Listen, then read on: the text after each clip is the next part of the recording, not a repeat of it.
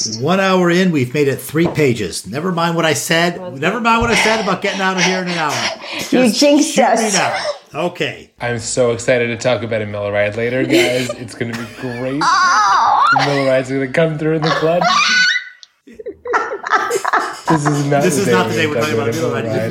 Millerite. No. No. Yeah. Oh my god. At your eulogy, we'll be like, and he prepared this statement on Millerite that he never got to do.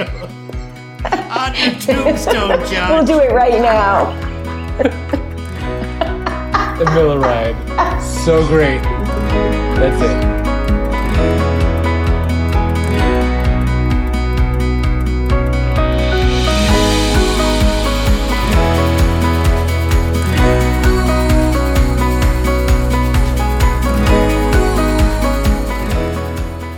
Renal physiology.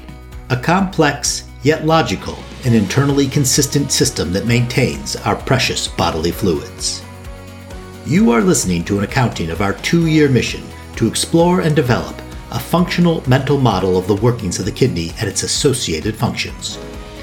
To understand completely how the kidney accomplishes its primary mission of establishing and maintaining homeostasis. This is Channel Your Enthusiasm, the Burton Rose Cocktail Club and Variety Hour. My name is Joel Topf, and I'll be your host tonight. Tonight we are discussing Chapter 8 Regulation of Effective Circulating Volume, something that we are always working to determine on our patients, something that has incredible clinical relevance, and I'm excited to get into this. Tonight we are joined by uh, Juan Carlos. Juan, introduce yourself. Hello, everybody. Juan Carlos Velez, nephrologist at Ochsner Medical Center in New Orleans. And what academic rank do you have, Juan Carlos? Yeah, what's your title? Yeah, I was recently promoted to prof- full professor. Very happy about it. Thank you. Professor of Medicine. Yes. Bravo. Outstanding. Anna? Oh, I have to follow that.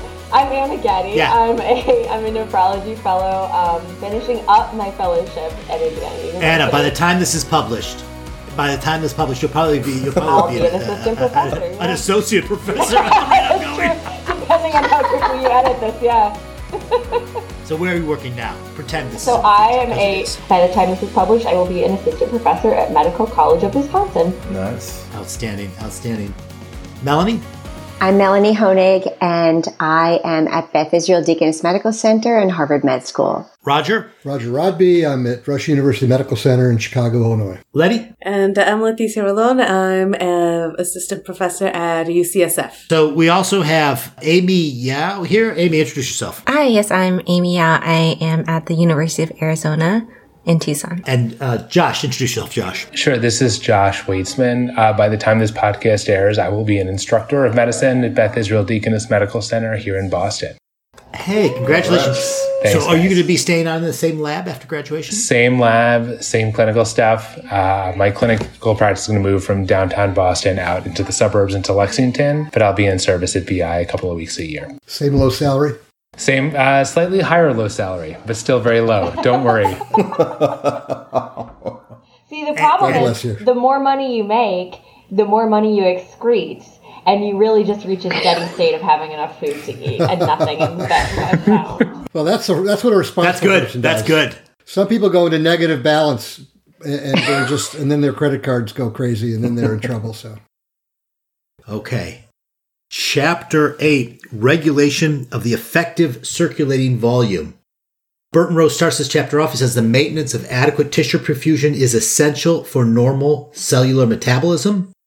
And he points out important the important difference from osmoregulation is that you need to have multiple levels of sensors and effectors. And that's kind of repeated kind of throughout this chapter. There's various experiments that try to isolate different uh, sensor levels. And then there's other experiments that try to isolate different effectors. And it's actually, it's actually super interesting how it all gets integrated because there's a lot of redundancy and it's really difficult to knock out the system. You kind of get a sense of how fundamentally important maintaining perfusion or effective circulating volume is by the difficulty that it is to kind of knock this out. Anybody have some kind of initial thoughts on that? I, really like the the way he starts out. You know, pointing out that osmolality is really only one sensor system because every cell in the body has to have is going to have the same osmolality, and you don't really need it uh, except for one place. But yet you've got all these different organ areas that have different perfusions, and things can change based on needs and flow and pressures, and that sometimes things dilate and sometimes things constrict, and that the body isn't one organ, the body is many organs. But from an osmolarity standpoint, you only need one sensor, but you need several sensors and several effectors for volume and pressure. So I really hadn't thought about it so simply, but I really like that.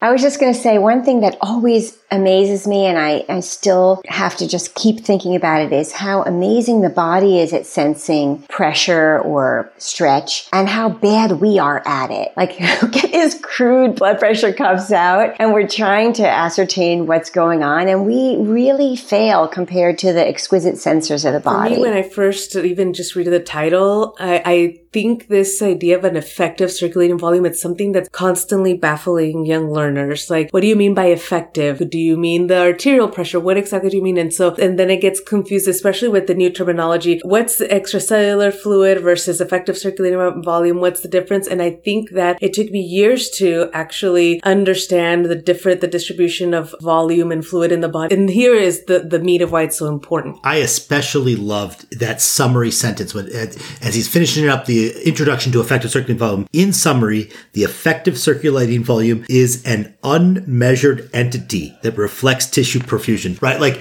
we talk about this thing like it's totally concrete, but the reality is we have synthesized it. It's a conceptual tool that we use to describe perfusion rather than like anything that's like concrete or measurable. Unmeasurable, it says. I find that often when I'm trying to explain something, I'll say they're intravascularly volume depleted and really what I'm talking about is their effective circulating volume and that's what I liked about even in this first couple of sentences he says actually it's really not the volume it's actually the pressure perfusing the baroreceptors which I thought was a really lovely way of saying it because when you're saying they're intravascularly volume deplete people go so should we give them volume then?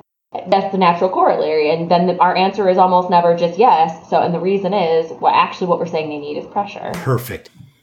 We are talking about the effective circulating volume. If I, am I right, this is a this is this a concept that Schrier came up with? I don't know if it's a Schrierism or not. Uh, maybe someone can answer that, but I certainly was first aware of it when reading his book. And you go back and read a lot of his work with cirrhotics, and I think it is, but I don't really know. I the concept of effective arterial circulating volume came from the musings of Dr. John P. Peters. Dr. Peters was born in 1887. He attended Yale University for college and graduated from Columbia's College of Physicians and Surgeons in 1913. He served as the chief of the metabolic division at the Department of Medicine at Yale University from 1922 until his death in 1955. His most notable achievement is the development of the flame photometer, which provided accurate measurements of sodium and potassium in serum and urine samples within minutes, whereas previous methods to measure these levels were laborious and time consuming. And he was important in advancing the interpretation of clinical chemistry and clinical diseases. In 1935, in his publication Body Waters, he first described the principle of the kidneys to quote, respond to some fluctuation of the volume circulating blood, but is indifferent to the changes in the volume of the body fluids at large, a principle which became important when discussing the role of sodium balance and edema. Although not a nephrologist, he was interested in metabolism, electrolyte and acid base equilibrium, nephritis, and water exchange, and he is remembered for being a dedicated clinician and mentor by those who knew him. Because of his many contributions, in 1983, the American Society of Nephrology established an annual award in his name to recognize individuals who have made substantial research contributions to nephrology and sustained achievements in academic medicine. Getting back to the term, though, it's it's really a very smart term because the adjective effective takes care of everything else for you. You know, it basically takes care of all the mystery of pressure and flow. It's, it's, you know, effective. It's like what is actually getting there. And as you pointed out, I mean, Dr. Rose can't even define it. He says, we, you know, we know what it is, but we can't really define it. It's kind of like, oh, years ago when uh, the Supreme Court was ruling on pornography. It said, you know, I don't, I can't define it, but I know it when I see it. It's very hard to define effective circulating volume, but I, I know when it's low. Raj is referring to the 1964 case of Jacobellis versus Ohio, which was tried in the Supreme Court to determine whether the state of Ohio was unconstitutional in banning the Louis Malle film The Lovers. The state of Ohio maintained that the film was hardcore pornography and thus obscene and outside the protections of the First Amendment. In his opinion, Justice Potter Stewart wrote, I shall not today attempt further to define the kinds of material I understand to be embraced within that shorthand description, and perhaps I could never succeed in intelligibly doing so. But I know it when I see it, and the motion picture involved in this case is not that. But what I like about the definition is the phrase about perfusing, you know, the, the concept of perfusion that is a little bit more complex to simply volume. And we're going to probably expand more through, throughout the, the chapter today about disease states, but I want to just add to what Anna said earlier and ask sort of a quick poll to the group. How many of you get bothered during rounds when you hear the statement of intravascular volume depletion? Yes. I'm just wondering if I am. I get bothered, but I say it sometimes. I, I must say I'm embarrassed that I have not caught the mistake there. I use that all the time as a synonym for effective circulating involvement, which is what I really intend to be saying. I'm Anna's actually absolutely right. that That's not what we're. That's not what I mean What do to you be mean, saying. actually? This time, It's true. Yeah. I can't even compliment you without getting the blowback. That's the most Anna thing ever. But you know, it's what Anna said is very important in the sense that if you make the assumption that it's just a volume concept, then your immediate reaction will be to volume replete to fix that problem. And we are going to have discussions about disease states such as cirrhosis and others where that is not necessarily the, the correct maneuver. You got to make sure that, that true volume depletion is a subset of effective volume depletion. It's just not all effect, not all volume or effective volume depletion is intravascular volume depletion. Yeah, I- think it's a, the, the, the association to me is when somebody mentions intravascular volume depletion, that concept could be mistakenly translated into saying, okay, the intravascular is depleted, not the interstitium. And when we think about the extracellular fluid as a whole, you're not going to have that dissociation between intravascular and interstitial.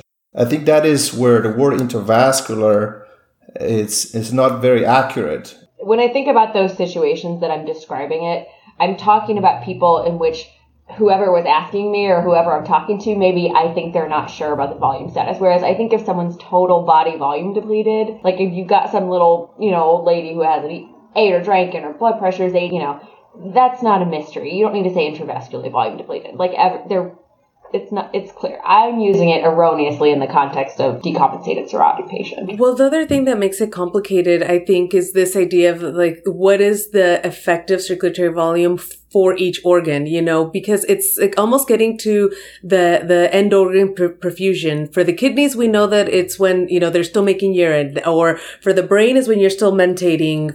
And that we've also talked about before how uh, the kidneys can be used to a higher blood pressure, and so even a 40 point um, drop uh, may be enough to not be effective circulated volume for the kidney, even though it's still considered normal blood pressure. And so I think that also makes it a very hard concept. Can I ask kind of a basic question here? Like, when in training was the first time you as a human being were introduced to the idea of effective circulating volume? Because I feel like for me, it was as a nephrology fellow, maybe late in the first year. And it was something that like suddenly helped make everything make sense. And I feel like this is something we really need to push earlier to an idea of like getting this into how much effective perfusion are you getting to your vital organs? How much blood flow is your kidney seeing? What does that mean for your physiology? And I think the way that he describes it here in this really early section of this chapter is like critical to getting that message out. But don't you think that's one of the cool things about the kidney that, you know, if you think about end organ perfusion and end organ damage, all the other biomarkers I can think of are markers of damage, whereas the kidney will tell you it needs more volume before your creatinine actually bumps. Like you will have, you know, the low urine sodium is your It's like the pre-pro pre-troponin. of the kidney. Yeah. Right. So I think I that's like it. neat. So he defines this. He says that uh, it's the fraction of the extracellular fluid that is in the arterial system. So it's the arterial blood volume. And that it usually is about 700 cc's in a 70 kilogram man. In a in normal healthy person In who normal does not have yeah. heart failure You- it's, it's usually about.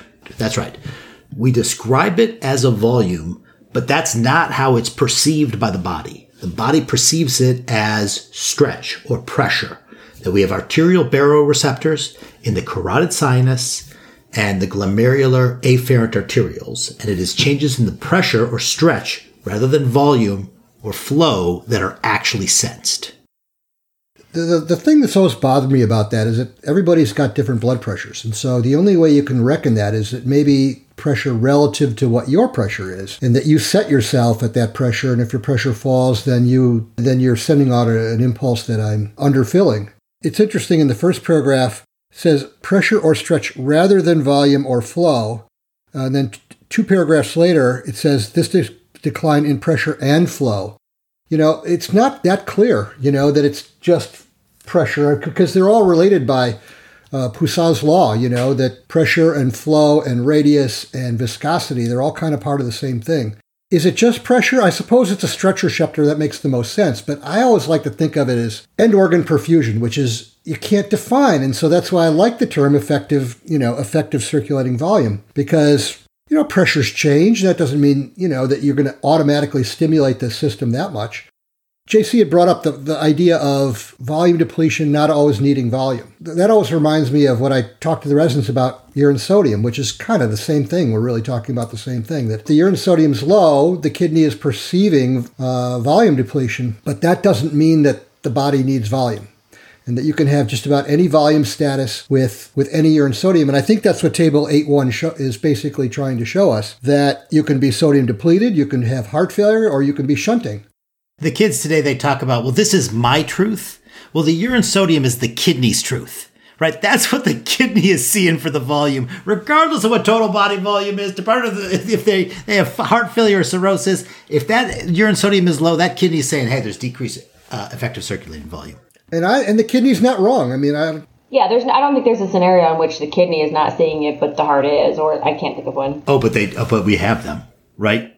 But renal, renal artery stenosis is one. Oh, that's true. Well, yes. Okay, that's true. Actually, at the end of the chapter, one of his questions asks that exact question is which one of these like options is the best most accurate assessment for effective circulating volume? And he notes cardiac output plasma volume systemic blood pressure and urine, urinary sodium excretion. And so i think really when i think about volume status i mostly just care about what the kidney is seeing because that to me is really what's happening in the patient. I think it's one point to make about the urine sodium is that in the context of acute kidney injury or chronic kidney disease i don't think we have have the, the, the type of uh, experimental clinical evidence that is as accurate as it is in a healthy volunteers or in patients with completely normal kidney function. You know, let's say somebody has normal kidney function, is hyponatremic. Yes, you can use urinary sodium to guide what's happening with that patient. But I think the issue that I have with urine sodium is when we are seeing patients with acute kidney injury, acute tubular injury, and all those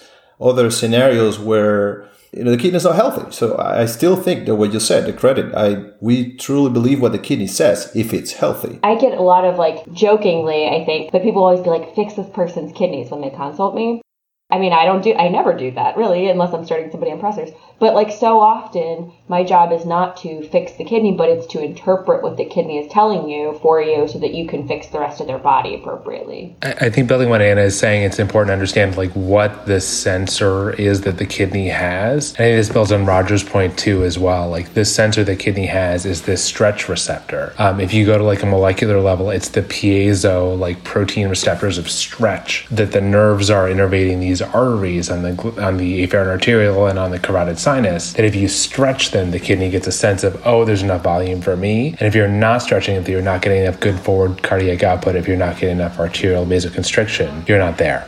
I think we got to slow our roll a little bit. I think we've jumped right into pathology really quickly because yeah. we're super excited to talk about it. But let's rewind a little bit and let's walk through just the physiology of uh, effective circulating volume and how it's supposed to act. And we're going to get to the pathology definitely. I know uh, that's all we can talk about, though. So it's, it's amazing. We never get consulted on healthy kidneys. That's why we're excited about the sick kidneys. And honestly, the book, it just forces you to be super patient, right? All we want to learn about is pathology. And it's like, we're 260 pages in and we haven't seen one sick patient yet. Uh, we got to get to part three, I think, before we start seeing pathology. So he says that the effective circulating volume it varies directly with the extracellular fluid volume. And that varies with total body sodium. And that's like the important concept to understand because we, we immediately went to, oh, well, you look at the urine sodium and that's going to give you a sense of what the kidney thinks about the effective circulating volume. Why is that? Because the effective circulating volume is proportional to the extracellular fluid volume, which is proportional to the total body sodium. And that's because sodium is your primary extracellular solute. It acts to hold water in the extracellular space. And so the punch there is that the regulation of sodium balance and the regulation of effective circulating volume are tied together. Melanie? I'm so glad that you said let's go back to normal physiology before we get to pathophysiology because the first reference in this chapter is from the other Epstein, Frank Epstein. And it's studies of the antidiuresis of quiet standing. And they actually looked at the fact that if you stand up for a while, then you actually decrease your urinary sodium. And I just, I love that paper and I thought it was interesting that he brought that up. Yeah, what's the idea of this paper? Quiet standing? I mean, it sounds like something I'd really enjoy, so please tell me more. Yes. So Frank Epstein wrote this paper. The senior author is Arnold Relman, who used to be the New England Journal of Medicine editor and they literally studied healthy young men, of course. They emptied their bladder first, and then they had them stand. They checked I think about an hour supine, an hour standing, an hour supine again, and looked at the urine flow rate and the urine sodium during this time. And they found that with quiet standing, there's less urinary sodium. Well, that just tells you how sensitive this thing is. It's absolutely amazing because even though we have mechanisms of not pooling completely, you know, if we didn't have that, as it as he goes in very quickly, if you stand up, you, your legs would blow up and your your brain wouldn't get any flow. But uh, we have mechanisms, but it's not perfect, and and there is some pooling, and it's so sensitive that you can even pick it up by uh, urine sodium when you quietly stand. I suppose that's as opposed to loudly standing, but. It's a very sensitive mechanism. It's absolutely incredible. And actually, I was going to ask because I had a patient the other day who came in with uh, just some like vague symptoms, but was found to have bilateral carotid artery dissections and new hypertension. And he was like, Why is my blood pressure high? And I said, I don't know. I'll see you in the clinic and we'll try to figure it out. But I was wondering as I was reading this chapter, maybe his baroreceptors are just not sensing things appropriately. Maybe he's just trying to perfuse his brain, like to continue, right? Like that's carotid artery baroreceptor appropriate response. Yeah, I'd be careful about lowering his blood pressure. he may need that. Yeah.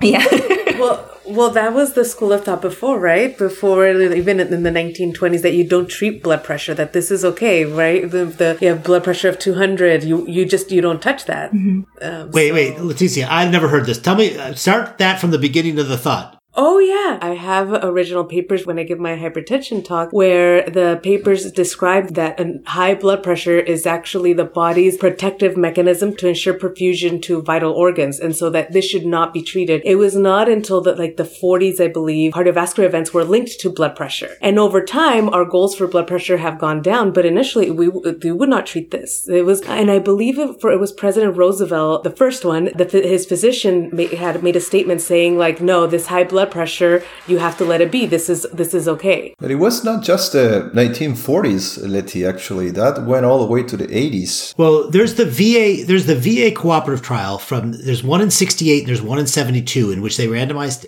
and it's insane, right? They are randomizing patients with diastol- diastolics of 110 to placebo or intervention. And the intervention is like reserpine or something. It's not. Well, and, and and the intervention was whatever blood pressure. Like they didn't specify which blood pressure. It was just lower. Give them something. And yeah, and and there were all kinds of crazy blood pressures of medicines that we never use. And they were able to show a mortality benefit with like two dozen people in like six months. It was so it was so incredibly effective, right? Because these guys were just you know dying like flies with those with those diastolic blood pressures. It's just it's just nice to so, see the history, to be honest, and see what it was. And it was a paper in 1937. This physician Paul uh, Paul Dudley White who said uh, hypertension may be an important compensatory mechanism which should not be tampered with, even were it certain that we could control it, because there were no meds, right? So the we would treat hypertension with bloodletting, leeches sympathetic denervation. Like it's just that fever inducing medications. Like you were just basically making, uh, giving pyretics to basically essentially lower the blood pressure. JC, you were talking about the SHEP trial. What's the SHEP trial? Yeah, the SHEP trial, uh, to the best of my recollection, was a randomized controlled trial in individuals with isolated systolic hypertension, primarily elderly patients. And the hypothesis was whether lowering the systolic was going to provide benefit, and it did show a signal for reduction in stroke. Because at that time, there was a notion that, yeah, diastolic is bad, but if your systolic is 190 and your diastolic is 80, leave it alone. In fact, I can tell you that I have vivid memories visiting my grandmother and the doctor, this is like I was still in high school, the doctor will come and then tell my grandmother, uh, her blood pressure is 185 over 80. Do not do anything. Do not touch it. Do not take medications, this and that. And I have no idea why I remember that. And later on in medical school and in residency, you know, they came back to me. What was this doctor doing to my grandma? But that was right. that was right, and that VA cooperative study was not systolic. It was they were randomized based on diastolic blood pressure. So you're exact. That's interesting. So it was wow, wild. The evolution in thought is just it's it's fascinating. Then Rose moves on. He says basically effective circulating volume is related to extracellular vol- uh, fluid volume, but there are some situations in which the effective circulating volume may be independent of the extracellular fluid volume plasma volume, or even cardiac output, which was actually was the one that made my eyes my eyes go up like really cardiac output. I thought that would be a pretty good one. And then he walks through them. So in CHF, you have decreases in cardiac output, which lowers pressure at the baroreceptor. This leads to fluid and sodium retention. So you get a situation where you have decreased effective circulating volume with increased extracellular fluid volume. And then he points out that this is appropriate because the increased intracardiac filling pressure can be increased by increasing cardiac stretch, improve the contractility, and raise the cardiac output towards normal. What's that? What's that? What is it? That's a reflex, right? That that increased preload resulting in increased afterload. Isn't that, that's like a uh, isn't there an eponym for that? And if there is, nobody knows it. That's cool too. I wish it, they should see our faces like. Shame on us for not recognizing or paying attention that this is a description of the Frank Starling reflex, which is the notion that increasing ventricular volume or left ventricular end diastolic pressure causes more stretching of muscle fibers and increases the force of the ventricular contraction, which thereby increases stroke volume and cardiac output. I mean, the thing that bothers me about this whole pressure thing is that there's plenty of people with heart failure with a normal blood pressure. Mm-hmm. And so it just seems too simple that it's a pressure, but I don't know how else to explain it other than pressure and stretch. But to me, it's like it's like a cardiac output that's perfusing, and then you're okay. I mean, you can have pressure without stretch, right? Like you, if you have really calcified vessels, they're not going to stretch a whole lot. you're can have pretty high. And then I, I, think we also need to be wary that the way we measure blood pressure is not necessarily how pressure is being detected by these baroreceptors, which I guess is what Josh is saying. Like we put a we put an elastic cuff on somebody's brachial artery, and we think we know what's going on in the baroreceptor. Maybe, right? Maybe. Well, that that's kind of why I like flow better than pressure anyway, because flow is flow is ultimately going to determine perfusion and and, and yeah, but pressure is what it senses. But, but, but, let's back up. We don't have any problem with this concept. We know we agree that car, that heart failure is a situation where you get decreased effective circulating volume and increased extracellular fluid volume, right? That and wh- and how we get there and what the specific mechanisms we can debate that we can talk about that but the reality is is that those two that dissociation between extracellular fluid volume and effective circulating volume does exist in this situation. Absolutely. I just don't want to pretend that we know exactly how it works because uh, I'm not sure I know exactly how it works.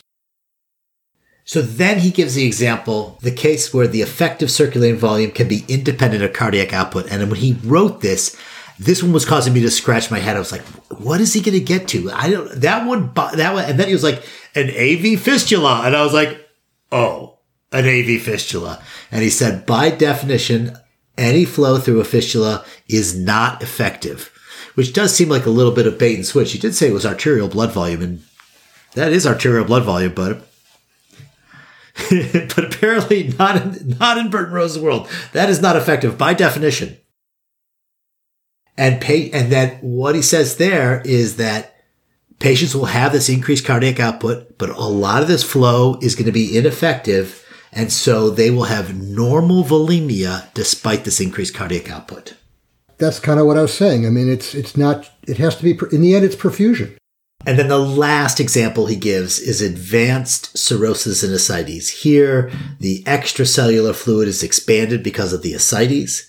Plasma volume is expanded due to marked dilation, but slowly circulating splanchnic venous circulation. So here's a perfect example when you say, oh, the vascular volume is increased. It's dramatically increased in cirrhosis. And there's also an elevated cardiac output because of multiple AV fistulas, such as spider angiomas. Like I knew that patients with cirrhosis had this elevated cardiac output. We see the hyperdynamic state that they're in, but I had never thought that the AV fistulas was the reason they had that elevated cardiac output with the decreased perfusion. So that was interesting to me. I hadn't put those things together. I, I, really like the way that he put together the AV fistula discussion, like what do you think of AV fistulas in dialysis patients and AV fistulas at spiderangiomatas and other places in the cirrhotics. I think that that idea of like there's a short circuit of blood flow here, you're not going through your normal resistance vessels, you're just going from high pressure arterial to low pressure venous without getting through a perfusion system was really helpful to understanding there. I have been taught about spiderangiomas so many times as like a little quirky like physical exam finding. I've never thought about them as a, as many fistulas. As being hemodynamically significant. That's exactly right. A quirky. Yes, I realize the ones on the skin might not be, but are there really are there really enough to do that, or is it really? And JC could probably answer. Is it really? I don't know if it literally the ones you can see on the skin are, but I mean, but yeah, but I mean, I thought it was the splanchnic shunting that's really the the major source of the of the low resistance and.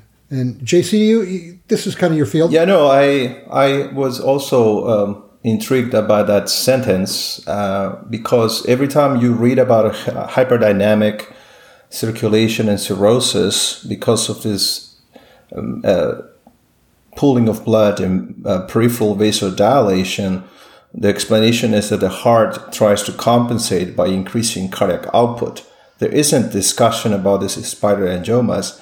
I mean, they probably play a role as well, but I didn't never saw that as a primary mechanism driving high output heart failure in cirrhosis. I thought the the a lot of that high output heart failure in cirrhosis is, is all in the splanchnic system anyway, and obviously, but not the kidneys because of you know the the dynamics that we see with in cirrhosis. But but the idea that you could you can't infinitely dilate the splanchnic vessels, right? Eventually, you would have to fill them. Like that's what I like about the idea of these AV fistulas because that is just ineffective circulation, and that that's something that even though you can increase cardiac output, yeah. it just doesn't go anywhere or not effectively. And just to go back to this discussion earlier about the the statement of intravascular volume depletion, where do we say that or where do we hear that in clinical grounds? It's typically in a patient that is edematous and maybe hypovolemic, and we say, yeah, this patient is intravascular volume depleted. My concern is that that may be translate, translated into thinking that the intravascular space is depleted and the interstitial space is expanded. And I, I, I think there's not really that dissociation the intravascular space, it is not depleted. It's actually massive volume buildup in, in, in the venous circulation that is just ineffective because it's vasodilated. So he closes out this area on cirrhosis says these patients behave as volume depleted as a result of the marked vasodilation.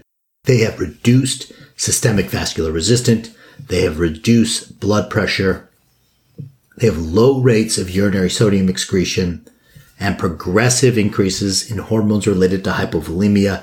He lists out ADH, renin, and norepinephrine. Renin. Oh my God. Thank you.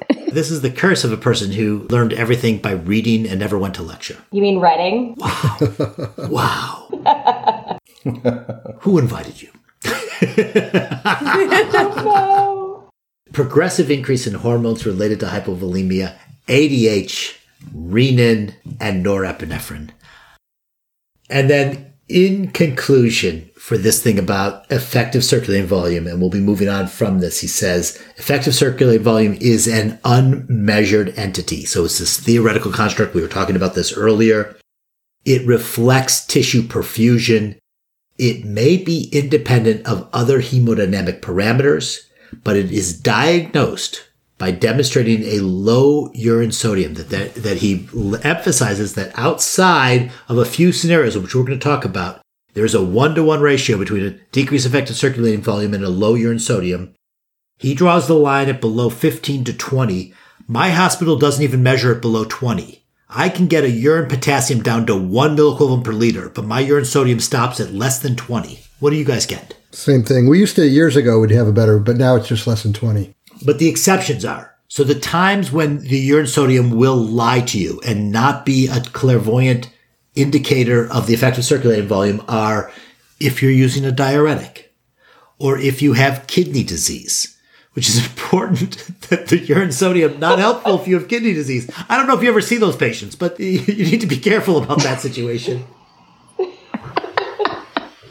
Uh, you know, that's true of AKI, but you know, in CKD, if you wait long enough and on a salt restriction, you can get your sodium down pretty low. So it, it, may take a while, and it may you may still get volume depleted in the meantime. But it's not 100% the case with CKD that you can't get a low urine sodium if you're volume depleted. But certainly in AKI, it's unreliable. And like you said, you know, diuretics or maybe salt wasting. And acute glomerular disease and bilateral renal vascular disease. And I believe when he says renal disease, I think he is talking about kind of a, a your Bartter syndrome, your Gitelman syndrome, your salt wasting nephropathies, maybe advanced CKD. I don't know. That's interesting. I, am glad you brought up acute GN because I think that's vastly underappreciated. That uh, how, how, just how salt retentive you can be in a GN, and it, it is acting like bilateral renal artery stenosis. You know, I've always kind of explained it that the glomerulus is all plugged up and can't get blood through there, but I don't. I think that's a way oversimplification. But you know, we certainly see it. We see it in the kids that have post strep GN. They come in with hypertension and pulmonary congestion, and even heart failure or fluid overload with a normal heart because they've retained so much salt water purely from their GN. Was metabolic alkalosis mentioned also as a state where urine sodium is? He does not mention it. That's a good one though. No. I think they he mentioned it. Yeah, it definitely comes up in other places, but I don't. also another. Yeah, I guess the idea would be that in that setting, uh, sodium is being excreted with bicarbonate, and chloride becomes a better indicator of. of Good call. Good call. Until you're really volume depleted, and then it's useful again. Exactly. I mean, it has to always be in context, right? I mean, like your urine sodium will be low or high on any given day depending on what you're eating. So it depends on the context. I want, to, I want to reiterate what I think Joel said. In summary, the effective circulating volume is an unmeasured entity that reflects tissue perfusion. That's the point I've been trying to make all along. It's it's not pressure. It's ultimately these organs have to be perfused, and I don't know that how the body figures it out so well, but it's really good at it, and it tells the kidney what to do, and that's why the urine sodium is so reliable in the situations other than where we don't get fooled by it. So the next section of the chapter is called Effective Circulating Volume, Renal Sodium Excretion, and the Steady State. And he says that changes in effective circulating volume cause changes in urinary sodium and that that allows you to restore normal effective circulating volume. If it gets decreased, you will retain sodium. That will increase your extracellular fluid volume, which then will increase your effective circulating volume. Likewise, when you get volume expanded, you will spill excess sodium, reduce your extracellular fluid volume, and decrease your effective circulating volume. Okay. And so he talks that, that there's an increase in volume after a sodium load, which is very common, or a closing of an AV fistula. I have in parentheses weirdly rare. We don't close we don't close a lot of AV fistulas. I think that refers not so much to the dialysis fistulas as, you know, some of these old traumatic ones that people would find and they get high output heart failure and all the hemodynamics associated with it. You close it and suddenly you've got normal hemodynamics and you'll have, a, you know, you'll have a diuresis then. Melanie, because I think you're probably the person who knew Bud in person the best of any of us. Was he a person who would like go and close AV fistulas on people more often than regular nephrologists, or is this just something no. he was like at like an intellectually? I think it was intellectual. I mean, when I knew, Bud at that point he did service a few weeks a year, and at the bedside was very humble because he wasn't doing a lot of clinical medicine and would defer, you know, to us. So One of my hero moments as a doctor is we had a patient that came out of transplant surgery and was hypotensive and they, they were trying to move her to the floor and get her out of the ICU. And I was like, why don't we, why don't we close off that fistula? Like the patient's blood pressure was 90 and I put my finger on it. The blood pressure popped up 20 points. I was like, I think this is the problem. Right. and sure enough, lying in that fistula, patient got better real quick. I've never seen a case of that actually. He then, I thought, was a this was a beautiful description of what happens with an increased sodium intake. So if you have an increased sodium intake on a patient on a low sodium diet, so you know, imagine low sodium diet, you bump up their sodium intake. He says that half the sodium is is excreted in that first day. So you clear out half that sodium load, but the other half is going to be retained. And that increased retention is going to increase the serum osmolality, and that's going to lead to an increase in ADH, that's going to lead to an increase in thirst. The increased ingestion of water is increase their volume, is increase their body weight, and is going to restore or increase their effective circulating volume. So that, that was straightforward. I think I might have miss. I think I misspoke there. I, I really the increase in, in the effective circulating volume, and the increase in extracellular volume is just related to the the retained sodium. You only got rid of half that sodium in the first day. The other half is retained. That retention is going to increase the osmolality increase the ADH, you're going to retain water, and you're going to add additional water due to thirst. And as long as you stay on that high sodium diet, you will have you will be in steady state, but you'll be at steady state at a higher total body sodium, which means a higher total extracellular fluid volume, which will translate into higher extra effective circulating volume. You know, and you'll stay there until you until you drop that sodium right. He says by day three or four, there's a new steady state that's acquired, at which point the sodium in is going to equal the sodium out at the expense of a mild increase in the effective circulating volume. And that increased circulating volume is going to result in the increased blood pressure that we normally associate with an increased sodium intake. Well, with the asterisk of the space station people, right? Didn't we talk about Jens Titze's work a couple weeks ago? Uh, it's not sodium in and sodium out necessarily. It's Jens Titze stuff absolutely throws a bomb in all of this stuff. I kept thinking about that as I was reading that, that his stuff is totally revolutionary. It breaks really fundamental concepts of what this stuff is based on. It, it it's amazing. I don't think you you could say it, that it, you can't throw the baby out with the bathwater. I mean, I, I think that this stuff's still there. It just tells that those experiments tell it that it's a little more a little more complicated. Yeah, but it, it, it breaks yeah, fundamental yeah. rules right? One of the fundamental rules is that all of the exchangeable sodium is kept at an osmolality of 280, right? And Jens Titze's stuff says, ah, not really.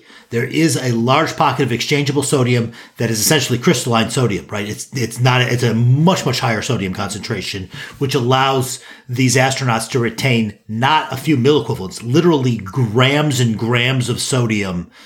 Um, what is, it's like, in the in the in his original space station study, which was from the early 90s, it was 4,000 millimoles that these patients retained in a mat, in a couple of months. I mean, it's in, in, that's more than the total body sodium they were able to retain without any increase in body weight. Like it's it the the the absolute volume or mass of sodium that's retained is crazy.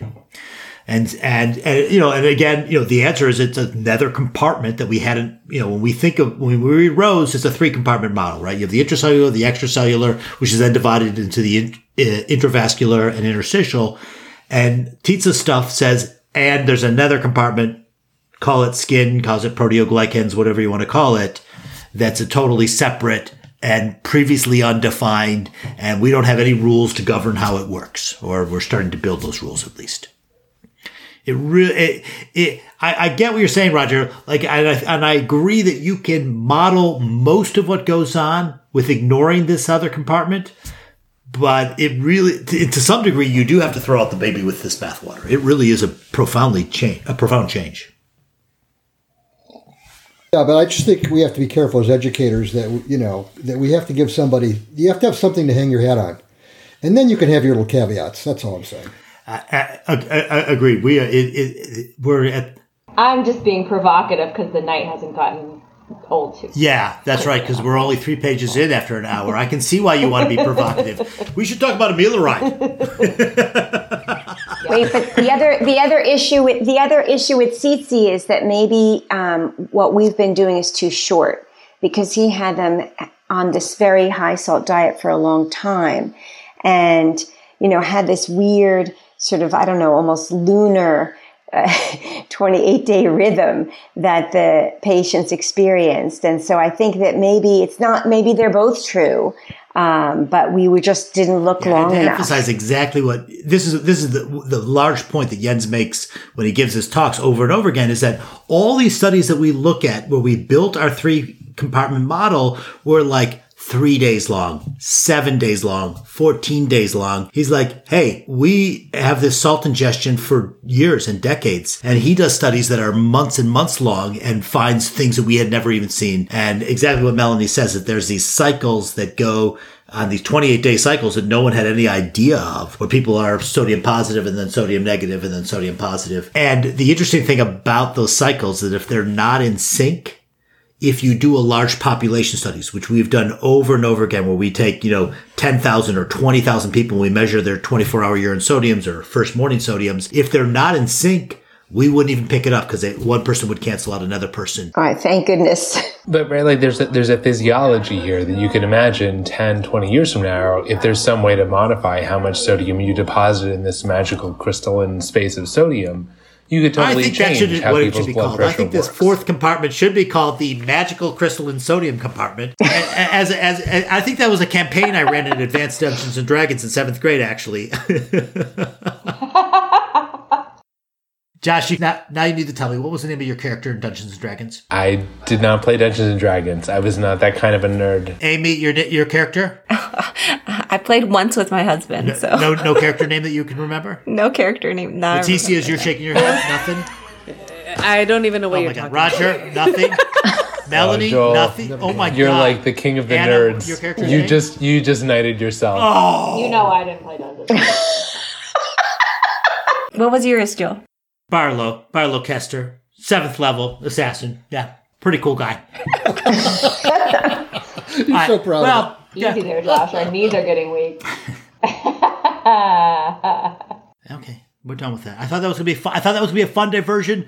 Actually, Joel's a huge nerd and nobody else is. I get it. I get it. I'm cool. We're like, what the Pokemon, Joel? Wow. Tell us. Wow. okay. What?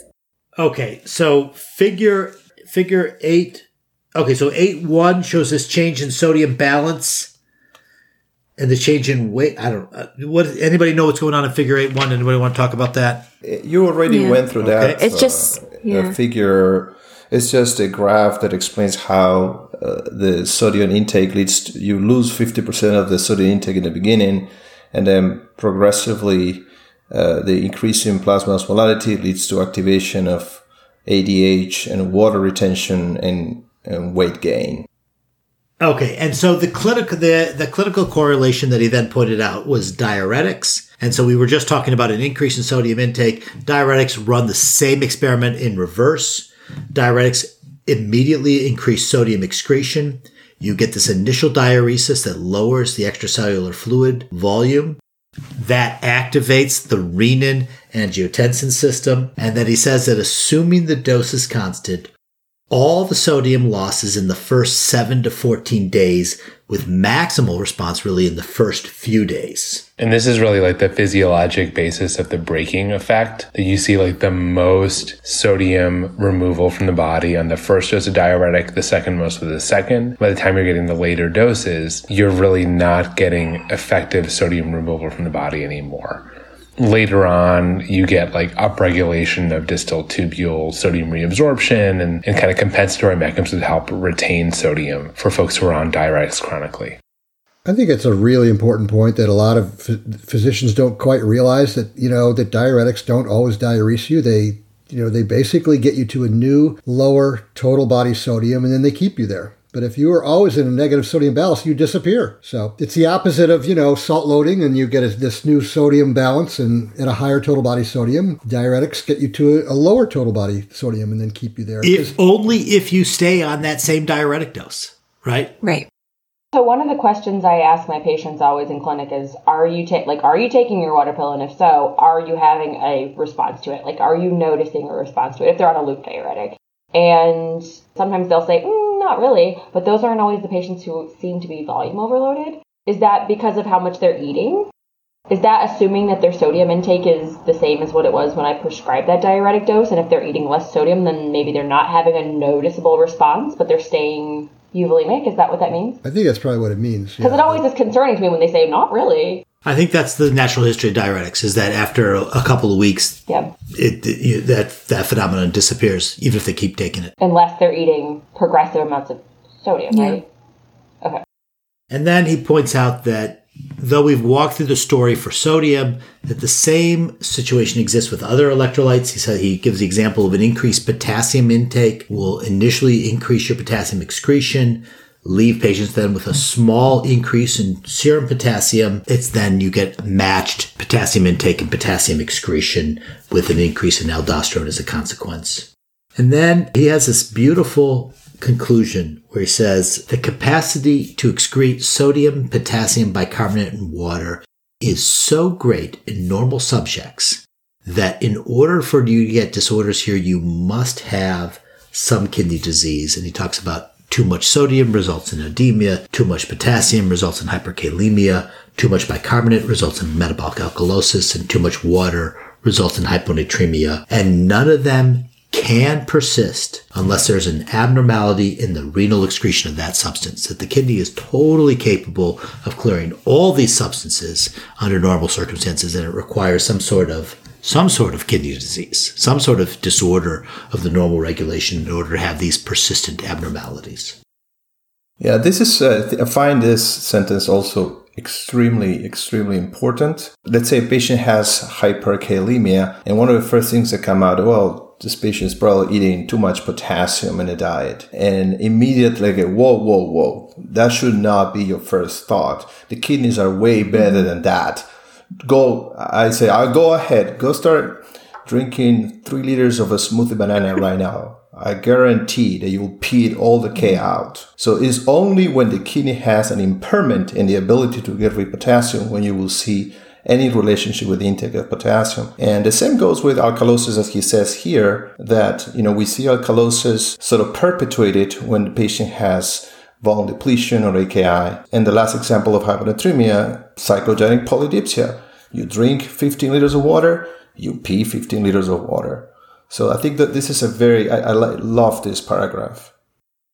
But I think also in saying that you do, if the person is showing you hyperkalemia in the face of whatever intake they have, then that's demonstrating they have some CKD, and then you do need to counsel them about their diet, right? It's just not that you can blame that. I, I'm not going to argue that it's not playing any role whatsoever, but I don't think it's going to be the primary driver. Right. If you're talking about a CKD patient, most likely it's because that particular CKD patient is on an ACE inhibitor or an ARB, or, the, or is a diabetic with type 4 RTA, or is a transplant patient on tacro. There's something They else took an NSAID. usually. Yes, Yeah, I think I think we way overestimate the importance of dietary indiscretion when we talk about hyperkalemia. I think that is a crutch that we reach for and is not supported with good empiric data. Melanie, you're nodding your head. Do you have any thoughts here? Ready to move forward. The next section, big section, all caps, regulation of the effective circulating volume, two step response. First, you have change is detected by your volume receptors, and then these receptors activate a series of effectors that restore normal volemia by varying the vascular resistance, the cardiac output, the renal sodium excretion, and the renal water excretion. So the first, he talks about the volume receptors. What are the receptors here? We have three of them. We have the carotid sinuses, the aortic arch baroreceptors, and the afferent glomerular arterioles. And again, going back to what we talked about earlier, though volume is regulated, what is being sensed is pressure or stretch. And this allows effective volume control since pressure and volume are usually related. I think this is a part I kind of went deep on and got excited about. So I was really curious about the carotid baroreceptors and, and the glomerular afferent arteriolar receptors sense volume. And there's a really nice paper from 2018 that we can put in the show notes that identifies piezo channels as the molecular sensor for neurons sensing blood pressure and volume status. So these are stretch activated ion channels that are present in the neurons that innervate the carotid sinus and other baroreceptors. And when they're pulled on by the membrane stretch, they actually open up and allow for ion channel currents to pour into this cell and innervate downstream signaling. So these are really interesting channels, really newly described channels that are helping us understand the physiologic sensing of volume status. And this really gets back to what Roger was talking about earlier. I think if we're wondering about how the body senses perfusion, it's really through a sense of stretch of the blood vessel. And if folks have high blood pressure with limited stretch of the artery, like really calcified arteries that don't stretch anymore, they may not get that piezo stretch sensor response, but they may still have a high blood pressure which really corresponds to the people we see with high blood pressure and poor perfusion. He points to these different points of, of uh, sensing. He has the afferent glomerular arterioles, and he also points out that possibly the macula densa cells of the early distal tubule will also contribute here. And these mainly affect renin, angiotensin, and aldosterone system through mediators endothelin and nitric oxide. And that's interesting because the extrarenal receptors primarily govern the sympathetic nervous system and ANP. So what's going on in the kidney is going to be regulating your renin, angiotensin, aldosterone system, and outside of the kidney, more the sympathetic nervous system and atrial natriuretic peptide.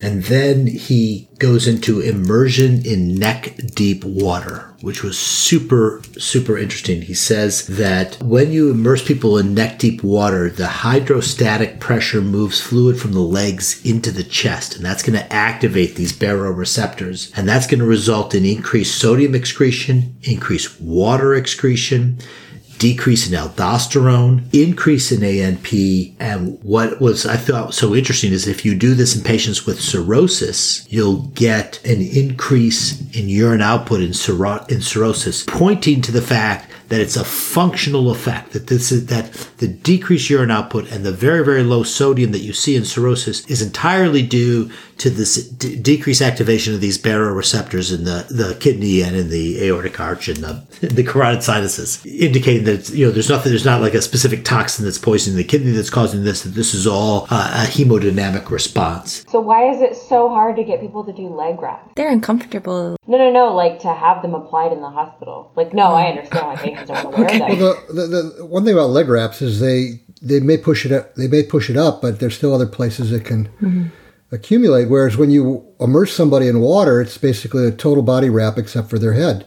And so that's why it works so much better. The question I have about this is that, I, forgive me, but it's the underfill, overfill cirrhotic story. I'm conflicted here, and I'll uh, give me a second. But, you know, we used to think that uh, patients had cirrhosis and they had portal hypertension. They put fluid in their belly and then they were intravascularly depleted. And so the kidney would then retain sodium. That was the underfill. And of course, the overfill is that there's primary salt retention in cirrhosis, and it ends up in the belly because of portal hypertension. And with most of these things, underfill has has not been really shown. It's certainly the case with nephrotic syndrome and, and, and renal disease, etc.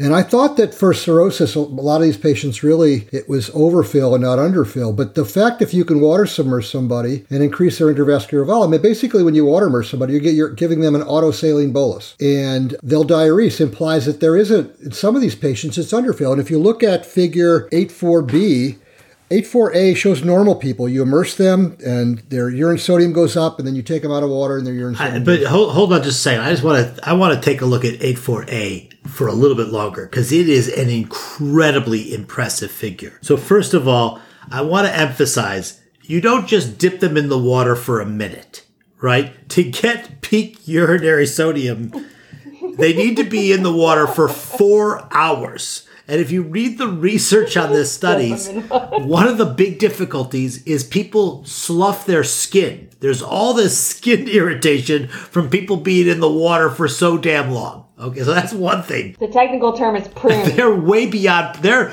they've gone past pruny. They they now have an ICD nine code for it. Okay. And then the other, the other part that's super, and I think it must be a typo. I can't even believe this, but the peak urinary sodium excretion is 400 milliequivalents per minute. And I see Roger shaking his head. That's impossible. No, That's it's impossible. it's micro. It's micro. It's Thank micro equivalents. Oh, thank God. Oh my God. It's so we were only off by a factor of a thousand. That's much more helpful. Okay. Correct. Yeah. Yeah, But can I tell you, I think this is real. I love swimming. It's my happy place. I'm not that great at it. And like, you know, in adulthood learned how to swim the fly and it's not pretty. And I always joke that I drink a lot of water during, because I pee for hours after I swim. And I always joke, oh, I must be drinking so much of the pool. But in fact, I'm not.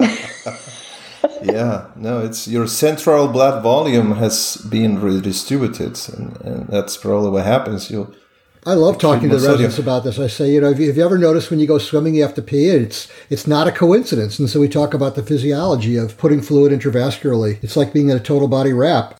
But I think the opposite happens when we go up in an airplane. I I notice when I go flying, I don't pee. I, I feel terrible. I feel like I've uh, retained fluid and my fingers swell and everything. And I think it's the opposite. Even though it's it's a it's a it's a mile high, but I, I think it's it's basically the opposite. Uh, you get a little you get pooling and everything, and then so you start retaining sodium. You, you go swimming, you got to pee, and, and Melanie says it. I mean, she pees like crazy. It's not because she's aspirating all this water. It's because she's Maybe we haven't seen her fly. I mean, it'd be awful. You see me fly. The question, Melody, is do you pee in the pool? No, you don't have to. She would never. We could do a study. It could be the antidiuresis of quiet flying. There have been studies of urea in pools. Oh no. it is not insignificant. It's quite mm. significant, the urea concentration. Roger's talking about going into an airplane, but the real issue is going into space. So if you go into zero G, that's like the ultimate pool and they get tremendous amount of movement of fluid back into the central. It increases, it activates these baroreceptors and they have tremendous increases in the suppression of renin and increased urinary sodium and loss of weight that a lot of the weight loss that astronauts have, have is just loss of sodium in water from centralization of their fluid when they lose gravity, pulling the fluid down into their legs. And according to Mur- according to Murray, Murray. Epstein, Epstein. that a lot of the real resurgent in interest into head out of water immersion came after this observation during space flight. And they were like, we got to be able to recreate this on the ground. And it's really hard to f- isolate gravity. And the best way to isolate, to remove gravity from an experimental condition was this um, immersion. And sorry, just to be clear so that we outline this for folks who are listening, the idea of water immersion or of space flight is that it really shifts the balance of fluids in the body toward effective circulating volume so that less of that blood is pooling in the venous system, more of it is squished through the heart and into the arterial volume so that more of that volume is stretching baroreceptors, perfusing the kidney, and allowing for more urine output. Perfect. Thanks. Thanks, Josh. That's exactly right.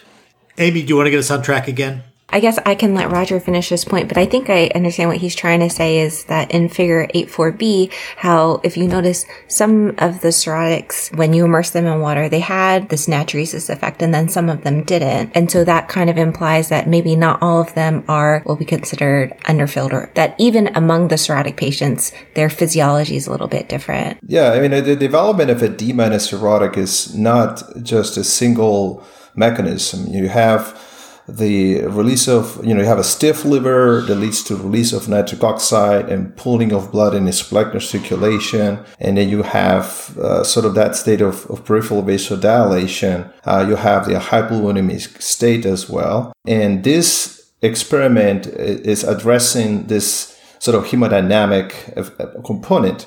But you also have patients that have portal hypertension, even portal vein thrombosis is found in a, in a significant percentage of patients with cirrhosis. You can also have portal pulmonary hypertension is also going to impact development of edema. So it's not surprising that in this experiment, they have sort of a significant variability in how the cirrhotics responded uh, to uh, to this Well, and I want to. I also want to point out in eight four that eight four B, the y-axis is twice as wide as the it is in eight four A.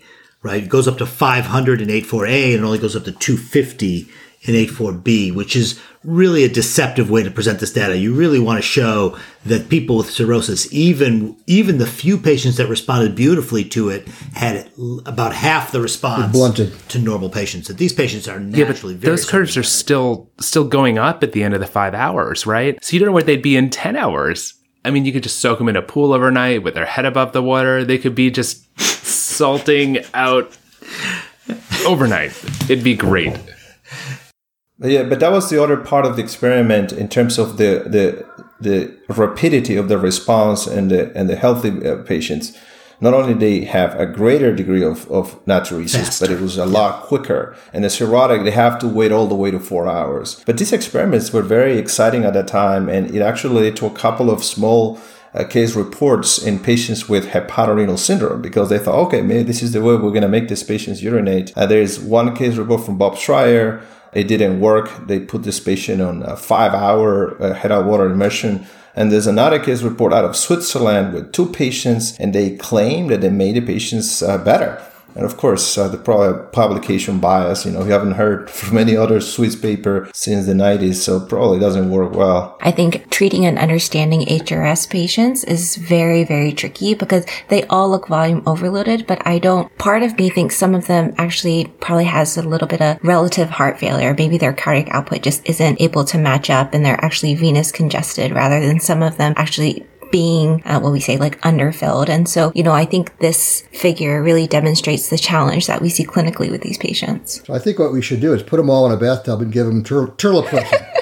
Well, and I th- I, but I think I think this was so beautifully demonstrated in the most recent New England Journal of Medicine papers on the hepatorenal syndrome and albumin infusions, in which both these proto- both the studies had these protocols where they just opened up the tap and flooded these patients and we saw a high degree of pulmonary edema that is not something that is normally described as an outcome in these trials. And these patients were i mean they had terrible outcomes from some of these patients from really aggressive albumin infusions. And i think my suspicion, again, not being an HRS specialist, is that we're going to see the pendulum turn the other way and people are going to be a little bit more cautious in terms of use of albumin. JC, do you want to comment on that? I absolutely agree with that comment, Joel. And I think one important concept to understanding in AKI and cirrhosis is it is true that albumin is a more effective volume expander than saline. It has been shown in, in small clinical studies in cirrhotics that are volume depleted.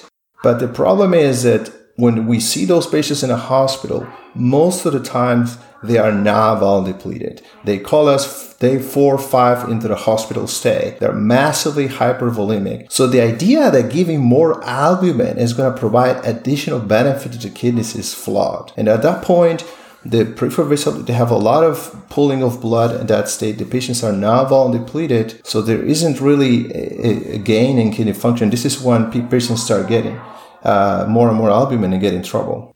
Okay. So we talked about the sensors. So the other half of that game is the effectors. Two major ones. One of them is the sympathetic nervous system and that is going to be directly through the secretion of catecholamines from the adrenal medulla norepinephrine and epinephrine. That will trigger venous constriction.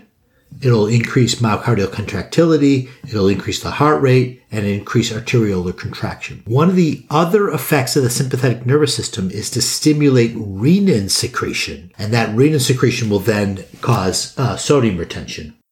And then he gives a really interesting story. He talks about patients that have a blunted or dysfunctional sympathetic nervous system that donate blood and how they have this profound hypotensive experience. I see Melanie laughing about that. Melanie, you want to talk about that for a moment? Well, you just can't make this stuff up. That's why I love this. That was figure eight six already. And I, actually, I was thinking about that when you were talking about how much blood one could lose and what, what constitutes actual intravascular volume depletion? I think this would. So in the figure, we see over just a half an hour, this patient, I guess, donates about 500 or they withdraw 500 mLs of blood. And then you see that the blood pressure and the heart rate plummet very quickly as the blood is coming out of the patient. And then when they put the blood back in, it goes right back up. So I thought that was kind of right, crazy. This is a patient whose sympathetic nervous system is either blocked or dysfunctional, right?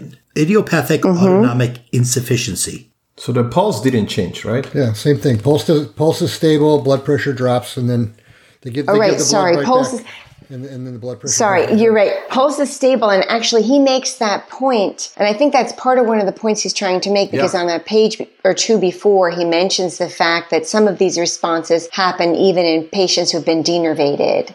Yeah, the, you, the normal response would be to see the pulse. But that depends on an intact sympathetic nervous system. And the fat and this patient can't respond to that decrease in volume with an increase in heart rate, which is what would be required. Part of the response that you would you would expect to see with this decrease in volume. Interesting stuff. You know, Joel, you uh, just to go back for one second, the uh, you know the effectors and the the the, the cool. I I just can't stress enough how cool it is that renin not only leads to sodium retention, but it also leads to angiotensin 2, which is a potent vasoconstrictor. It's got this amazing dual effect that's protecting our blood pressure, which is what it's all about in the end. You know, no blood pressure, no life.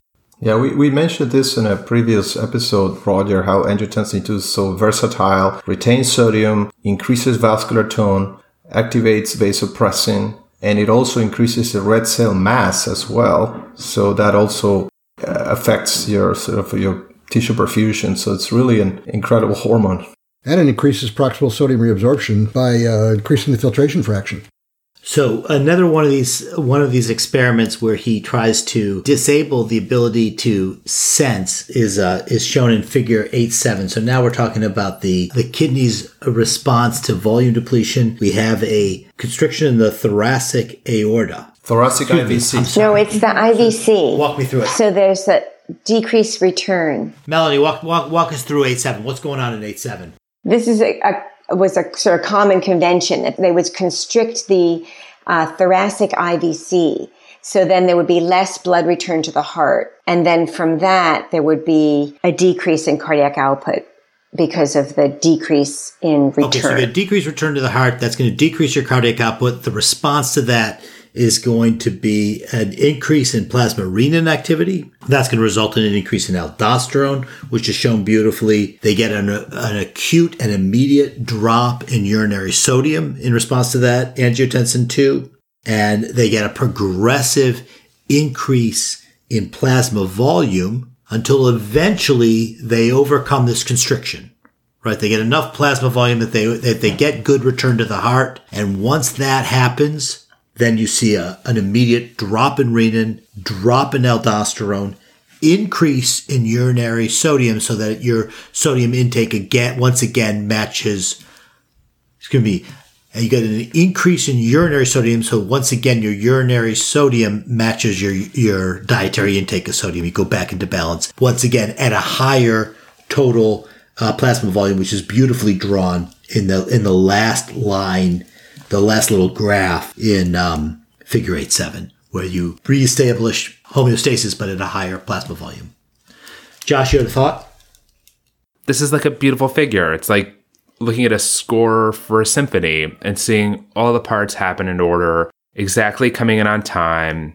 Right when one stimulus ends, the next thing comes in. Right when your plasma volume recovers, your renin drops, your aldosterone drops, your sodium excretion increases, and you get the perfect timing of the perfect responses of the system we've gone through piece by piece.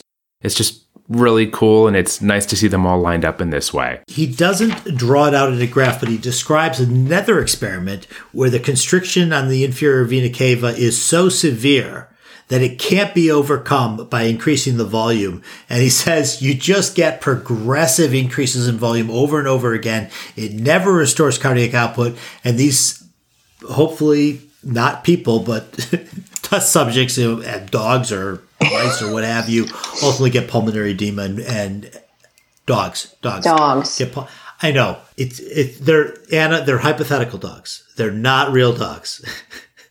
they're not real dogs because no one would do that to a dog, right? Regulation of renal sodium excretion. With increased effective circulating volume, urine sodium can exceed 100 milliequivalents per liter.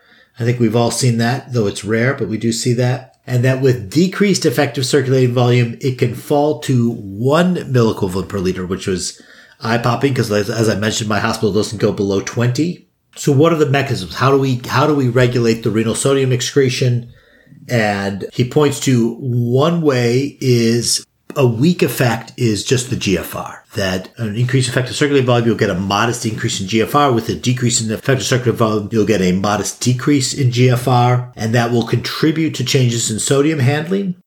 But he says that GFR is not required for changes in sodium excretion. And I think that Roger pointed this out earlier. He thought how remarkable, even at very low GFRs, you are able to maintain sodium handling pretty surprisingly effectively. I love this line. Even patients right down to near ESRD are able to maintain sodium balance. It is amazing that you can see people that, you know, their creatinine's five and, and or rather creatinine's 10 and their clearance is five and they they, they may have a normal blood pressure and they may have absolutely no edema. It's a remarkable thing. But, you know, you're filtering enough, even at a GFR of 10 or 5, you're filtering a lot of sodium. So you, it's not that hard if you can just, you know, dump one once in a while. And then he talks about the importance of glomerular tubular balance. This is something we've talked about before, in which primary changes in GFR lead to parallel changes in tubular reabsorption, keeping those things in balance, and therefore relatively little variation in urinary sodium excretion. So just kind of, this is actually kind of the opposite of sodium balance being related to GFR, which we talked about early, just a moment ago. Here he's saying actually most of it is just reabsorb or excrete fixed fraction of the fluid that is presented. And this is what we see in the so distal convoluted tubule and the loop of Henle have mostly flow dependent reabsorption of sodium, fixed fraction of the sodium and that the neurohormonal regulation of sodium primarily occurs in the proximal tubule in the collecting duct. So the very beginning and the very end, the sodium handling is, is regulated by nerves and the hormones. We've talked about the angiotensin, the importance of angiotensin 2 and sodium reabsorption in the proximal tubule. Then we have aldosterone acting in the collecting duct. But he says that the data, and that's for really large changes in sodium, but for day to day changes in sodium, uh, mostly this is going to be uh, handled by ANP and aldosterone. And then Matt, uh, Rose goes through a fun math problem looking at the daily GFR, says the daily GFR is 160 liters a day. And if your sodium is 150, that comes out to a filtered load of 24,000 milliequivalents of sodium a day.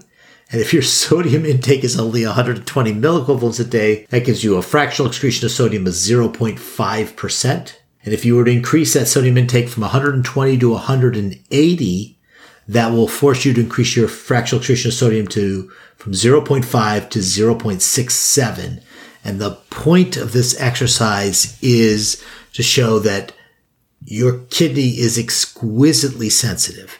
Its ability to adjust the handling of sodium at this very fine, fine degree of control is impressive, right? What we're doing, we're talking, literally talking about changing it by one sodium molecule in a thousand, kicking that up, and it does that just fine. And in fact, if it was unable to do that, it would be a lethal change, right? In this example, you would retain sodium and get fluid overload. Like it really is, it's amazing how sensitive it can be.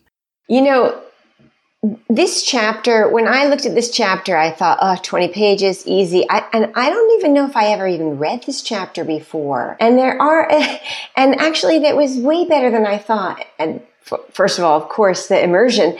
But I, the part that you just went over, Joel, is so important because um, the kidney's just so amazing at getting rid of salt. And I, I think that, that he, you know, sometimes goes through the math just to make that point, and he does it well. And so um, it's important. It's interesting. I feel like having these philosophical discussions. I remember in early episodes, we said how amazing is the kidney in reabsorbing sodium. We have the sodium hydrogen exchanger, we have sodium glucose, we have sodium phosphate.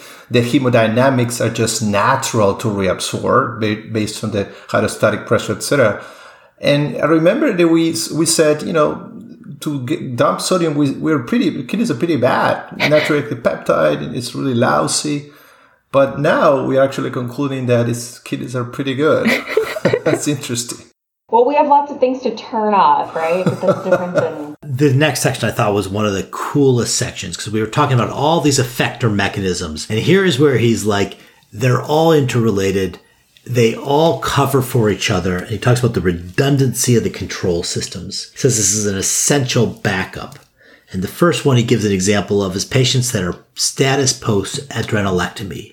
And these patients take a fixed dose of fludrocortisone every day. And so we think of aldosterone as something that goes up and it goes down and it's super important for regulating blood pressure. And here we have this population of people that, no, they just take 0.1 milligrams once a day every day. And Do they have hypertension? No. Do they get fluid overloaded? No. It's amazing that these patients don't get sick because we think about aldosterone as being this super important thing that we're always adjusting. These patients have no regulation of their aldosterone levels at all. They're on fixed doses. They're fine. Uh, so I thought that I thought that was interesting. And then he gives two examples of ANP, which are just bananas. So Burton Rose loves ANP. It clearly is one of his favorites. And so one of them, mice are giving an ANP vaccine, right? So they develop antibodies against ANP. So they, their ANPs go to zero. They're made ANP deficient by immunization or by blocking at renal action of ANP have demonstrated an impairment in the natriuretic response to acute volume expansion, but not to achieve chronic hypervolemia, right? So it doesn't get them really sick. They, they're not quite as fast, right? They're hobbled a bit in their response, but overall, they're just fine. And then the other one was they, they do something genetic where they have 10 times the normal amount of ANP, right? Increase it by a factor of 10. An extra, they give them an extra ANP gene, right? Trisomy ANP. Mm-hmm. Yeah. and nevertheless, sodium excretion is still equal to intake, still in sodium balance, uh, perhaps due in part to the concurrent fall in blood pressure that limits the natriuretic response to ANP. Thus, ANP may contribute to, but is not necessary for, the maintenance of sodium balance. I think that's kind of like you know giving them an extra giving them an extra ANP gene is like somebody being on a diuretic. It, you know, it forces a little bit of diuresis, but it's not. You know, we've got all these other mechanisms that are going to kick in and, and, and block you from. I, that's, I think that's really perceptive. I think that's exactly. You know, a right. few days, sure, that sodium balance can stay intact, but you worry that they'd have an increased risk of heart failure for folks that are running at a lower natriuretic peptide level right? Like that's the whole point of why these medicines that are magical, like sacubitril, valsartan, work, is that they inhibit. Did you see the sacubitril data that came out last week at uh, was it AHA that just happened? No, no, and it it's not going to be last week by the time the podcast comes out. Do you want to give it a date? I know. Wow, you really want to? I'm just going to dig. Thanks, Thanks I'm going to give you terrible wow. audio quality and dig on the podcast release date. Uh, sacubitril was approved based on a single study which was always kind of a little questionable. And the FDA kind of bent their own rules to get that approved. And the, the repeat study just came out at ACC. And this was people that had heart failure following MI, no effect. Not an effective drug. Mm. mm. Interesting. After we recorded, the results of the Paradise MI trial were published in the New England Journal of Medicine. This trial tested the role of angiotensin and neprilysin inhibitors, or ARNIs, in patients with myocardial infarction complicated by reduced ejection fraction. They randomized 5,661 patients to ramipril alone or to sacubitril valsartan. The primary outcome was death from cardiovascular causes or incident heart failure, as defined by outpatient symptomatic heart failure or heart failure that led to hospitalization. In the end, treatment with Entresto made no difference in this outcome. Subsequently, the Paradise HF trial was published, revealing no difference in volume markers or clinical outcome with the addition of ARNI to patients with class 4 heart failure and reduced ejection fraction. Additionally, 20% of patients did not tolerate the ARNI during run-in period and another 30% discontinued the drug during the trial period. While the addition of an ARNI to the medication regimen remains a goal for patients with heart failure, these post-paradigm trials have revealed that medicine remains a practice of personalized art over blanket formulas. I mean, ANP is cool, but it just it doesn't do much. I know, but he talks about it so much, right? Even in another chapter, he loves it. yeah, it. I know it's everywhere. Well, in his defense, most of the work that he describes is in sort of describe normal physiology. You know, we perhaps we are a little biased as being clinicians that we don't see the relevance of A and P because you know we outside this uh, cubitril discussion that sounds like has been recently challenged we, we don't find it uh, particularly impactful, I guess. Okay. So the pressure natriuresis, and I think this is a super important concept. We're going to be talking about this over and over again. Comes up a lot. He describes it as an essential backup procedure. The important thing about uh, pressure natriuresis is it's totally independent of sympathetic nervous system or hormonally mediated sensor mechanisms. So this is a mechanism for regulating sodium handling dependent only on the pressure that the kidney sees. And that when you get this increased blood pressure, the kidney responds by spilling excess sodium, or maybe even it isn't excess sodium, but this is a natural response to uh, increased pressure. And he points out that we what's it? The mechanism by which pressure natriuresis occurs is incompletely understood, as decreased reabsorption appears to occur in the proximal tubule and loop of Henle, and then he walks through a number of potential mechanisms.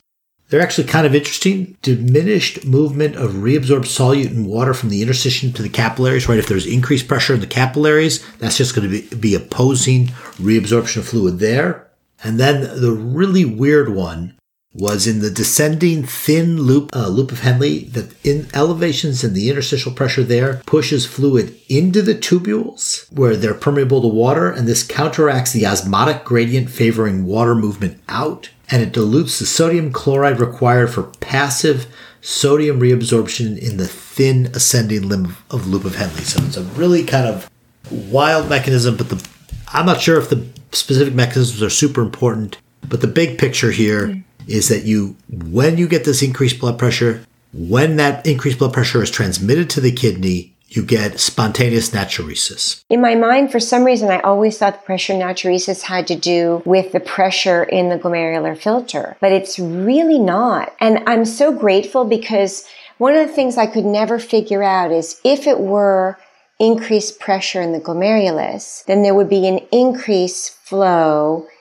increased presentation due to the macula densa, and how would the macula densa distinguish that from, say, ATN? And I could never under, and then that would shut off, and so I could never understand that. So this notion that it has to do with flow then in the subsequent, you know, the capillary beds are in series. So the subsequent capillary bed that the pressure is so high it transmits there. I don't know if that's true, but if that is, or even this really creative mechanism with the thin limb. Either way, I think it's more interesting than what I had conceived of before. So I was grateful for that. Yeah, I think it uh, relates to the hydrostatic pressure in the peritubular capillaries has always been kind of the concept I try to grasp because it makes sense to me. And, and we apply it not just in the hypertensive range discussion and you think if you don't have enough blood pressure you're not gonna you're not gonna pee you know no bp no pp that's a common joke right? So it comes down to if you don't achieve enough peritubular hydrostatic pressure you're not gonna oppose a tendency to reabsorb your filtrate and what is important to mention in this this chapter is you know as we has mentioned several times is not up to date because over the last few years, Alicia McDonough in California has done very interesting work in this world of pressure natriuresis, where she has shown that when you induce acute hypertension, what it occurs is that the sodium hydrogen exchanger gets retracted back into the from the luminal side of the cell into the cell you get your sodium chloride cotransporter in a distal tubule that is sitting in the cell and the apical site gets retracted back into the cell. So essentially you lose your sodium mechanisms, your mechanisms to reabsorb sodium. In those same experiments, when they infused angiotensin 2, that traffic of sodium transporters was lost.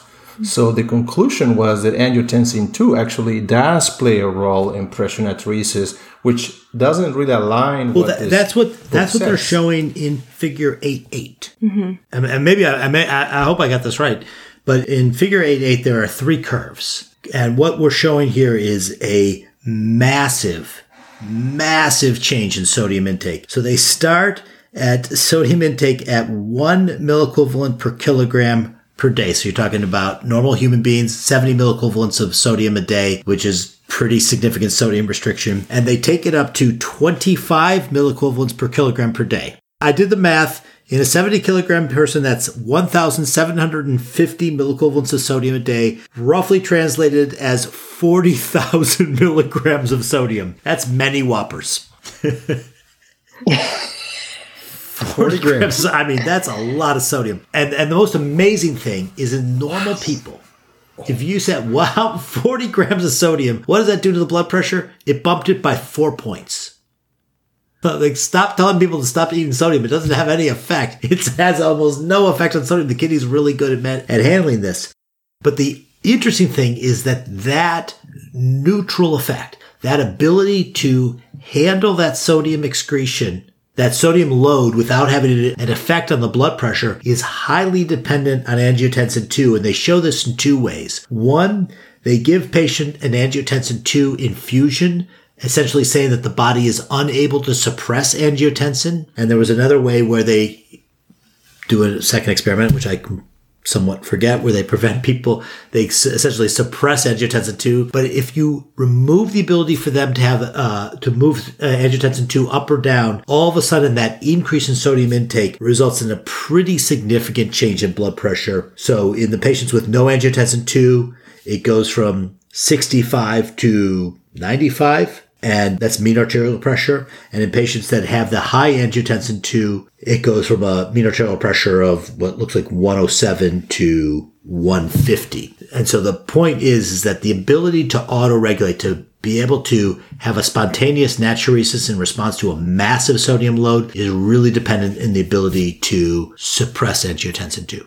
Do you think I got that right? Mm-hmm. Pretty cool. It's a pretty cool graph it's an amazing. Graph. JC, what do you, you, you? No, I just I just want to close on, on the comment that the experiment that Alicia McDonough did, in in, in a way. Uh, I had difficult time reconciling with this standard experiment in angiotensin world where if you infuse to in a mouse a non-pressor dose of Ang2, which is typically, you know, 10 micrograms per kg per minute, very small dose, angiotensin 2, as we have discussed uh, here, will promote sodium reabsorption in the tubules. So the urinary sodium excretion and a non-pressor Ang2 dose will down. But once you hit the mouse with a high dose of Ang2, where the arterial blood pressure is very high, then you get to the pressure natriuresis range and these mice excrete a lot of sodium.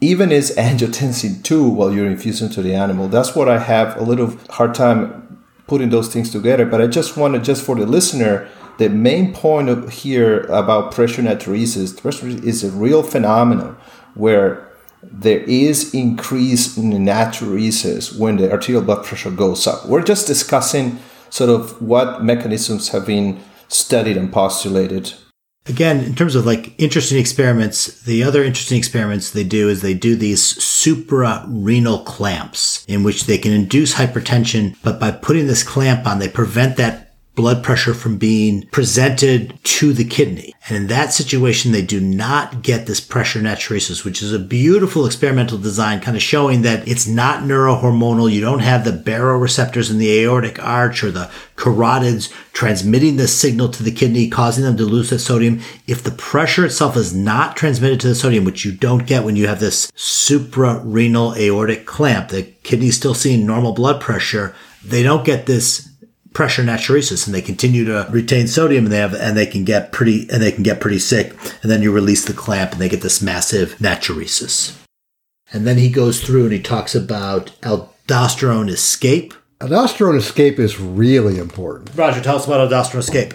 It, it, it's really critical because you know you have patients with with primary aldosteronism that you would think that at some point they would just retain sodium forever and they and, and they don't. They again kind of like we've been talking about all night. They get to a new steady state, but they don't retain sodium forever. They uh, and it may be the pressure pressure natriuresis that prevents it, but they don't develop edema, and and they're living at a higher extracellular effective circulating volume with hypertension, but but never edema. And it's a critical clinical finding when we look when we talk about primary aldosteronism that you can have escape. And and I assume it's pressure natriuresis, but I don't know if it's 100% that. But I think that's what it is. But it's it's really really important in understanding primary hyperaldosteronism and the clinical findings thereof. But apparently, it's also ANP. You know, surprisingly, once again, a natriuretic peptide it's also mentioned as, as a mediator. Yeah, it's mentioned because it's. You know. Roger not happy about it, but I think.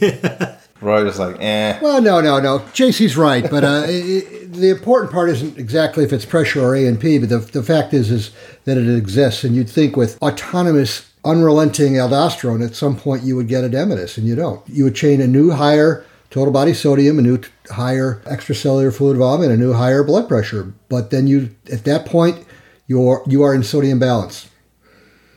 And so you're living at higher blood pressure, but you're not retaining fluid any more sodium at that point.